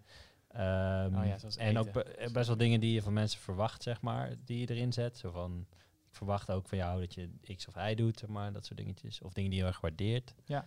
En dat is ook, ja, Nee, maar eh, ja, maar aan de andere kant, eh, volgens mij hebben mensen dit ook, heel, ook wel vrij snel door als ze met je werken. Ja, dus, eh, als het goed is wel. Als het goed is, hebben ze dat in de gaten. En als, het niet, als dat niet zo expliciet is, dan is er, gaat er En ook je, iets je zet ook boven, volgens mij, als je me niet kent, eh, eh, dan helpt dit je om me sneller te leren kennen. Zoiets is het, geloof ik. Ja, Het is Ja. wel een beetje, denk ik, afhankelijk van de rol. Want ik heb dat ook wel gelezen en ik heb het ook wel gedaan. Bijvoorbeeld, nou, ik heb eh, klein kind en ik zeg dan in mijn team die ik leiding geef, ja, soms ben ik kort af. Dan komt dat ik met één hand op het kind eh, lig, eh, stil te houden. En de andere doe, zie ik iets verschijnen, dan, dan ben ik soms kort af. Sorry. Ja, Dus het is ook een soort excuus.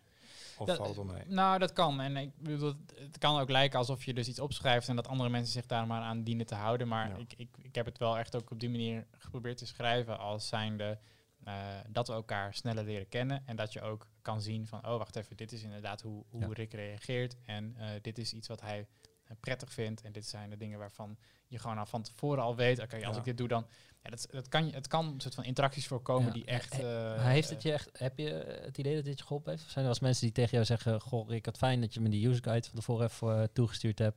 Eh, Heel, heel eerlijk, ik denk, het, ik denk dat ik het, ik heb daar nog nooit Nee. zo iemand over gehoord. Hm, En op Twitter kregen we een vraag die hier een beetje mee, van Marloes Spekman, die hier een beetje mee te maken heeft. Ja, hij, is, hij is wel benieuwd of, eh, of je deze manier ook privé toepast in heel je leven. Die heb je vast vaker gehad, die vraag. Ja, die vraag komt vaker. Kijk, en dan zeg ik, eh, zeg ik altijd eh, ja, natuurlijk. Want eh, kijk, dit heeft twee kanten. Eén is ehm, dat ik het een leuk experiment vind. Dus ik ga hier heel goed op. En daarom doe ik dit ook graag in mijn privéleven. Dus dan zie je ook dat er een blokje hardlopen staat. En wanneer, ik, wanneer we thuis zijn en eh Johan en ik, mijn vrouw, wij delen, eh, zoals heel veel mensen, maar we delen onze agenda's. En daar zetten we ook de dingen die we doen, zodat je weet van tevoren, oké, vanavond zijn we allebei niet thuis. Of we moeten oppas regelen of wat dan ook. Ja. En ik, ik vind heb je nog een tip fijn. voor mensen die zweren bij een papieren agenda?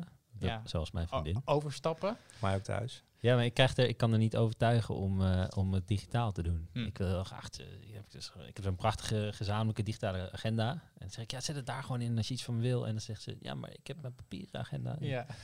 Zo, Nee. Ik wil niet het risico lopen dat ik tussen... Eh, dat een, doe maar wel. dat Ja. ik echt tussenin beland. Maar waarom ik zelf... kijk, want één is natuurlijk, kies wat voor je werkt. Ja. En dat, is- dat is het uitgangspunt. Maar ik merk wel dat dingen, als dingen vaak schuiven, ja, dan is een, een papieren agenda gewoon best wel irritant. Want dan moet je blijven gummen en dat is natuurlijk allemaal niet heel prettig. Eh, dus voor mij wegen de voordelen van een digitale... Ik, ik, ik praat tegen de verkeerde natuurlijk, Mhm. maar de voordelen van een digitale agenda wegen, is, wegen gewoon zeg maar, zo zwaar ten opzichte van papier. Ik denk, ja, waarom zou je... Nou ja, ik, ik- mijn vriendin je is er een paar weken geleden achtergekomen dat wij deze podcast eh, hebben. Dat, Oh ja. dat- ja, dat Oh, je überhaupt hebt. Ja, dat, ja. dus ik ga ervan uit dat ze luistert en dan eh, krijgt ze het vast mee. Dus Mm. eh, Mm. ja. Kijk, en ook daar zou, dan, zou ik dan zeggen, ehm, ehm, probeer dat eens. Want je Mhm. kunt altijd ook dan altijd terug naar hoe je hiervoor eh te werk Ja. ging. En misschien dat het enorm inzichtelijk is om te zien waar, eh, waar jij mee bezig bent Ja. overdag. Eh, en voor mij is het Ja. ook gewoon de, eh, hoe vaak gaat het mis dat we een dubbele afspraak hebben? Nou, als dat twee of drie keer zo is, die ervaring die is, die is eh, zo ruk dat je gewoon denkt, ik wil iets waar, waardoor dat voorkomen wordt. En dat Ja. is een digitale agenda voor mij. Nou, ja, ik zet tegenwoordig in mijn takenmanager dat ik het thuis nog in de agenda moet zetten. Oh ja. Omdat ja, mijn vrouw is creatief en die heeft er ook gewoon een hekel aan. Ja, ja. Heeft Ja. hij ook een papieragenda? ja, Pot verdikken me joh. ja. Nee, en ik ga dat ook niet, eh, ik ga er ook niet aankomen, maar dat zit Hm. gewoon in haar. Want eh, lijkt jouw vrouw een beetje op jou? Qua, ja, wij zijn wel een beetje gelijk, ja. Die vindt die manier van leven ook lekker. Dit is, dit is wat we allebei wel prettig vinden. Ja, we zijn we niet een goed duo. Maar nog even terug naar die vraag. Als het gaat over, ja, ja. eh, over, over privé. Want wat ik eh, ik krijg wel vaker die vraag. En ook wel mensen die zeggen, ja, hoe ga ik nou om met ehm, eh, dat ik s'avonds nog, eh, nog appjes krijg van mijn werk. Of dat ik nog eh, dat er in mijn. En dan, dan ga ik eigenlijk altijd terug naar de vraag van hey, we beginnen nou eens met, met nadenken over hoe je je tijd wil doorbrengen. Dat, eh, ik noem dat al eerder, het gaat over intentie, over ehm, nou, hoe wil je de tijd besteden, ook thuis. En ik vind wel dat eh, je hoeft niet per se heel die werkwijze zo en met eh, dat je elkaar alleen maar, eh, dat je soort van meetings gaat plannen met je geliefde. Eh, maar ik geloof wel dat we soms iets langer kunnen nadenken over hey, alle tijd die we buiten ons werk besteden. Hoe besteden we die nou eigenlijk? Mhm, En eh, dat je daar eens een keer langer dan vijf minuten over nadenkt. Hoe wil ik dat nou? Of, is dat gewoon elke avond eh, Netflix en dat je na een jaar terugkijkt en denkt, wat hebben we nou eigenlijk gedaan met, eh met z'n tweeën of met ons gezin? Ja, om- Dus in die zin voer ik dat deel wel heel duidelijk ook. Probeer ik dat heel duidelijk ook door te voeren thuis. ja. Uh, mijn dochter is, wat ik zei, anderhalf. Dus die soort van primetime, uh, vanaf dat ik thuis kom, vijf, half zes, tot zeven uur. En dan gaat ze naar bed. Dus ik weet in dat, dat, dat is soort van de window waarin, uh, waarin we samen zijn. Ja, ja, ik moet er een beetje om lachen, omdat ik ook een kind heb dat, de, dat super lief is. Maar de eerste drie jaar, bij wijze van spreken, uh, nou ja, er was geen agenda op los te laten. uh, op de avond in ieder geval. Dat lijkt me dan wel lastig. Want jij zegt zeven in de bed, ja, daar mag je heel blij mee zijn.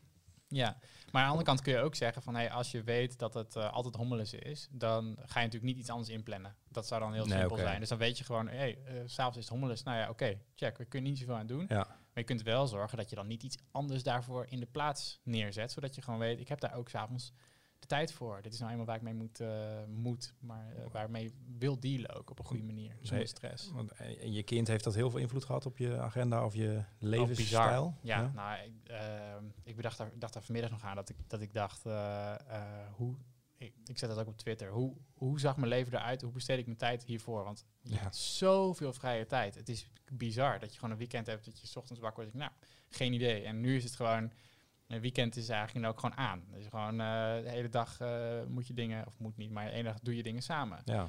Uh, dus het is wel even wat anders. Dus je merkt wel dat je dan de blokken tijd die je nog hebt voor jezelf, als zij even slaapt of als er een dag naar de opvang is, ja, dan denk je wel, oké, okay, nu moet het gewoon gebeuren. Ja. Dus je wordt daar wel nog kritischer eigenlijk uh, op, op hoe je nee, die tijd besteedt. Mede daarom ben ik er ook wel heel erg van gaan houden. Ja, dat, je moet gewoon dingen plannen. En we kijken jaloers naar Thomas. Misschien. Ja. Maar, dat uh, terecht. terecht. Ik, heb, ik heb nog van die weekenden. Ja, ja, nou fantastisch. Nou, maar goed, eh, dat, uh, overigens, ja. dat is wel iets wat ik ook mijn vriendin heb moeten leren. Om in het weekend gewoon uit te slapen. Uit, ah, ja, maar dat kun je ook niet leren. Ja, jawel, het is gelukt. Ja? Ja, ze is heel lui geworden door mij. Okay, heel mm. Echt perfect. Ja. Mm. Dus uh, jongens, ik, uh, in het weekend mag je me bellen vanaf half elf, twaalf uur, zoiets. ja, ja dat zijn wij er al de hele dag op zitten. ja, ik weet het, ik weet het. Ja, ik ben nog wel één, uh, één ding ben ik nog wel benieuwd naar, Rick. Is er nog een vraag die, eh, die wij hadden moeten stellen?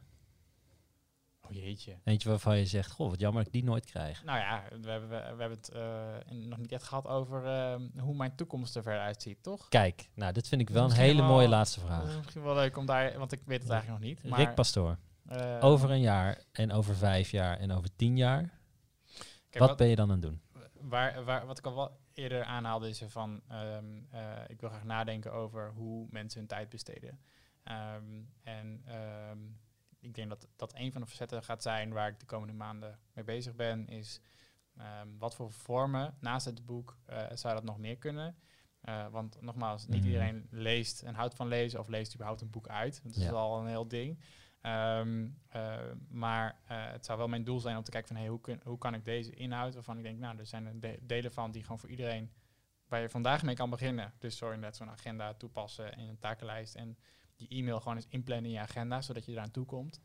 Um, die zijn eigenlijk voor, nou, laten we zeggen, voor praktisch iedereen in Nederland zijn die uh, toepasbaar. Mm -hmm. En dan is het vooral de vraag van hoe kan ik de boodschap zo goed mogelijk um, aanpassen, zodat het ook bij, dat bij iedereen terechtkomt. Dus dat is één waar ik me sowieso uh, druk over ga maken.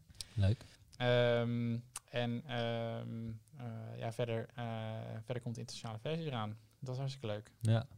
En dan, maar oké, over vijf jaar, dan heb je dat boek internationaal uitgerold. Dan heb je heel Nederland slimmer eh, aan het werken en dan, dan beter aan het nalaten denken over een tijdsbesteding. Ja.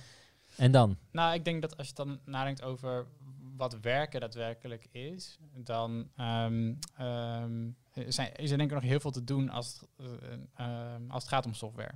Dus eh, ja, iedereen gebruikt nu verschillende tools en hulpmiddelen. Ik vind eigenlijk dat ze nog lang niet goed genoeg met elkaar samenwerken. Ehm, ik, ik vind de, de, de kwaliteit vind ik heel vaak ehm, eh, nou, eigenlijk niet, eh, niet, niet toereikend. Ehm, eh, dus dat is misschien een onderdeel waarvan ik denk, daar wil ik, wil ik iets mee. Wat ik ook al zie is, jullie hebben allebei een, ehm, een Windows computer hier staan. Heel veel van de, van de software die, waar heel lang en goed over nagedacht is, die heel mooi is, komt uit op Mac. Terwijl in heel veel plekken waar ik kom, gebruikt iedereen een Windows computer. Dus ik zit wel serieus over na te denken van, hé, hey, eh, misschien moet juist, eh, misschien, misschien zou ik me juist druk moeten maken over ehm, juist dit platform. Want heel veel mensen doen, doen wel hun werk op een Windows computer. Ja, dit zijn ook bedrijfscomputers voor de goede orde. Dus, Ja. ehm, Daar moet je dan iets mee. imago, ja. ja, ja, Ja, voor je ja. imago. Ik heb thuis Nee, ook maar gewoon ja, Windows, eh, maar uh, Maar dit is wel... ja, niet natuurlijk. Nee. Dit is, dit is wel waar, wat ik, waar ik tegenaan loop als ik eh, bij, Mhm. bij bedrijven kom. En dan zeg je, joh, wat gebruik je? En dan zeggen ze allemaal, ja, we, we hebben allemaal een Windows computer. Want ja. Ja. dit is nou eenmaal hoe het werkt. Ja. En dan is ook wel weer een beetje kortzichtig van de softwaremakers eigenlijk. Om dan te denken van, ja, wij willen gewoon iets moois maken voor de Mac. En dan, Make Windows great again. nou ja, Maar kijk, en, en dit verhaal, is, ik kan me voorstellen dat je op een gegeven moment ook wel na een jaar of vijf bij spreken eh, genoeg van hebt misschien. Kan dat? Ja, en dat is, dat, is, dat is denk ik ook een beetje zo. Als in, ik vind productiviteit hartstikke leuk. Maar uiteindelijk merk ik dat ik zelf ook de vraag van... hé, hey, maar ehm, wat wil je nou echt? Een soort van de, waar kom je je bed voor uit vraag. Ehm, waar, iets verderop in het boek. Doe wat belangrijk is. En ehm, hoe besteed je je tijd? Vind ik eigenlijk veel leuker en interessanter. Dus ik merk ook dat ik zelf continu een beetje tussen die twee heen en weer ga. Want mensen vragen van... ja, maar geef me nog meer tips voor mijn e-mail. Dat ik dan denk, ja, dat is wel tof. Eh, daar kan ik ook wel iets over zeggen. Maar eigenlijk wil ik het graag hebben over Ja. wat ga je nou doen met je leven, weet je wel? En, en, en dat vind ik eigenlijk een veel, ehm, Dat zou mooi- leukere vraag. Een mooie podcastserie zijn ook, denk ik. Als je gewoon, Wat, wat ga je doen met je leven? ja, gewoon Ja. een soort... eh, Ja, en wat ik ook wat ik merk is dat toch heel vaak, ehm, eh, wat ik hoop, is dat we daarin ehm, durven wat groter te denken. En dat is ook hoe ik het boek afsluit. Eh, maar dat ik denk dat eh, het gaat over de uitdagingen van onze tijd. ehm, dat we toch heel vaak op onze eigen vierkante centimeter ons werk proberen goed te doen. En dat is ook heel belangrijk en heel goed. Eh, maar wat ik hoop is ehm, ja, dat, dat we met elkaar ehm, eh, niet bang zijn om ehm, ook de echte grote problemen te proberen te, te tackelen. Eh, nou, noem even zo'n zo'n klimaatdingetje. Dat is nogal een issue. En ik, ik ben ervan overtuigd dat we niet vaak, dat we eigenlijk niet goed doorhebben wat we zouden kunnen doen als we, laten zeggen, 10, 20 jaar gewoon met aandacht en tijd proberen om die problemen te tackelen. Eh, in plaats van dat we denken, waar moeten we volgend Mm. kwartaal zijn? Weet je, we denken heel vaak Mm. te beperkt als het gaat over onze tijd. Maar goed, dan heb je te maken met een maatschappij waar zoveel belangetjes en lijntjes en mensen die het anders zien en, en hier niet in geloven, en instituties die niet meegaan, of, of burgers die niet meegaan, of die protesteren. Ik zeg niet dat het makkelijk is. Nee, ja, ik zit dus, nou ja, nee, snap ik, maar het, het klinkt nu bijna zo van, oh, als we dat allemaal nou even zouden realiseren, maar ja, dat, dat, dat nou ja. Ik realiseer me dat het niet makkelijk is. Maar, maar aan de andere kant kun je ook eh, bij al die dingen zeggen... eh, je kunt dan heel cynisch worden en zeggen... dus, eh, ja, laat maar hangen, Mhm. weet je wel. We gaan gewoon allemaal ons eigen dingetje doen en dan veel geld verdienen. Ehm, eh, maar aan de andere kant zie je ook dat mensen nog steeds wel de straat op gaan... als er een goed verhaal wordt Mhm. verteld. Als er iets is waar mensen boos van worden. Of waar mensen Ja.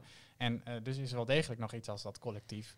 ehm, eh, die wel ergens voor wil gaan. En Ja. juist de jonge mensen, juist de millennials... hebben het idee dat ze zich met hun leven en hun werk willen verbinden aan iets wat groter is dan, dan henzelf. En volgens mij zitten daar wel een paar haakjes die, als die op een goede manier verbonden worden, ehm, dat er een hoop ehm, voor elkaar zouden kunnen krijgen. Eh, maar dat begint ook bij het individu, door, dus door zelf na te denken over wat wil ik nou met mijn leven. Eh, nou, misschien dat dat een ding is waar ik nog meer aan tools en aan eh, inspiratie kan geven om, eh, om Misschien daarbij zien te we- dragen. We moeten deze podcast als vijf jaar later ook gaan opnemen. Dus Ja. dat gewoon steeds vijf jaar later met... eh, ja. En, en misschien er nog aanhakend daarop, dat ik aan het eind van het jaar een, een dag organiseer. ja? De jaarplandag. Oh, die komt nog. die komt nog. Ja. Ehm, en eigenlijk met als doel om eh, met wat mensen, want er zijn nu, volgens mij waren er nu iets van 100 mensen die zeiden, ik wil wel op die dag komen. Nou, dat vind ik hartstikke leuk. Ehm, waarin eh, ik maak één keer per jaar een soort jaarplan. Dat is ook onderdeel van het boek. Om na te denken over hoe ziet mijn komende jaar er Ja. nou uit. Nou, wat ik zei, ik weet het eigenlijk nog niet zo goed. Hm. Eh, en ik dacht, nou, dat kan ik alleen doen. Maar ik kan ook gewoon zeggen, hey, kom allemaal. eh, Wanneer is dat? Op die dag. Nou, de datum is nog niet definitief. Dus dat is een beetje vervelend. Maar ik heb een datumprikker heb ik gewoon publiek gemaakt. Ehm, dus ik weet niet wanneer dit precies uitkomt. Maar of ik heb Over de een datum al week geprikt. ongeveer. Over Ja. een week. En dan is die datum al geprikt. Dus dan zal ik Ah, hem aan jullie doorgeven. Ja, Zet je hem erin in de show notes. Ja. Ehm, ehm, maar het idee is om dan gewoon aan te schuiven. eh, en dat je zelf kan werken aan je jaarplan. Dus het is verder Dit is wel een leuke kop eh, van de podcast. Ja, Rick gaat met 100 mensen een jaarplan maken. Ja, en dan komen er veel meer. voor 100 euro per per persoon of gewoon gratis? Ik heb hier nog, eh, weet je, ik, ik, ik wil dat dit toegankelijk is. Ik hoef hier geen geld aan te verdienen. Ehm, dus ik denk nog even na over een modelletje. Maar, eh, Donatiemodel kan een, natuurlijk een ook. donatiemodel of misschien dat iemand zegt, hey, ik wil wel even die locatie sponsoren. Ja. En dan gaan we Ja. ergens zitten en dan eh, gaat, kan iedereen even een- zo'n jaarplan maken. Gaaf. Leuk man. Ja. Ja, we zitten al anderhalf uur. eh, Ja, dan moeten we nu toch wel echt stoppen. ja, we kunnen gewoon door, hè? Ja, dat is eh, de, de, eindtijd. Nee. Ja, we zijn wel een beetje door de Ja. vragen heen die we moesten stellen, toch? Ja, nee, zeker. We gaan het afronden. Ik wil je ontzettend bedanken. Ik, eh, ik heb voor je boek gehad. Ik vond dit een leuk gesprek. Vijf jaar later eh ja, zien we wel wat bij zitten. Of de podcast nog bestaat. We kunnen het ook gewoon alvast plannen. hè. Zet het in onze agenda. Ja, dank je. Ja, precies. Hoef er in ieder geval niet meer aan te Ja. denken. Ja, 2025. dan krijg je een reminder van hey, eh, volgende week podcast opnemen met, eh met Rick. Ja. Als iedereen nu een 5 sterren recensie achterlaat Ja, eh, in inderdaad. iTunes en Spotify komen we nog terug. Uh, dankjewel voor je tijd, want die is eh kostbaar. Ja. Graag gedaan. Thomas ook. En dan uh, groetje aan je vriendin nog doen. Dat mag. En wil jij dat doen? Ja, een ik zie boodschap straks dus. eh, Ja, maar ze- dan luistert ze misschien. Oh ja, ja, ja. Wat zullen we tegen haar zeggen? Dat ze heel lief is. Ze is heel lief. Oh, oké, is goed. Nou, iedereen is toch wel afgehaakt. Doei.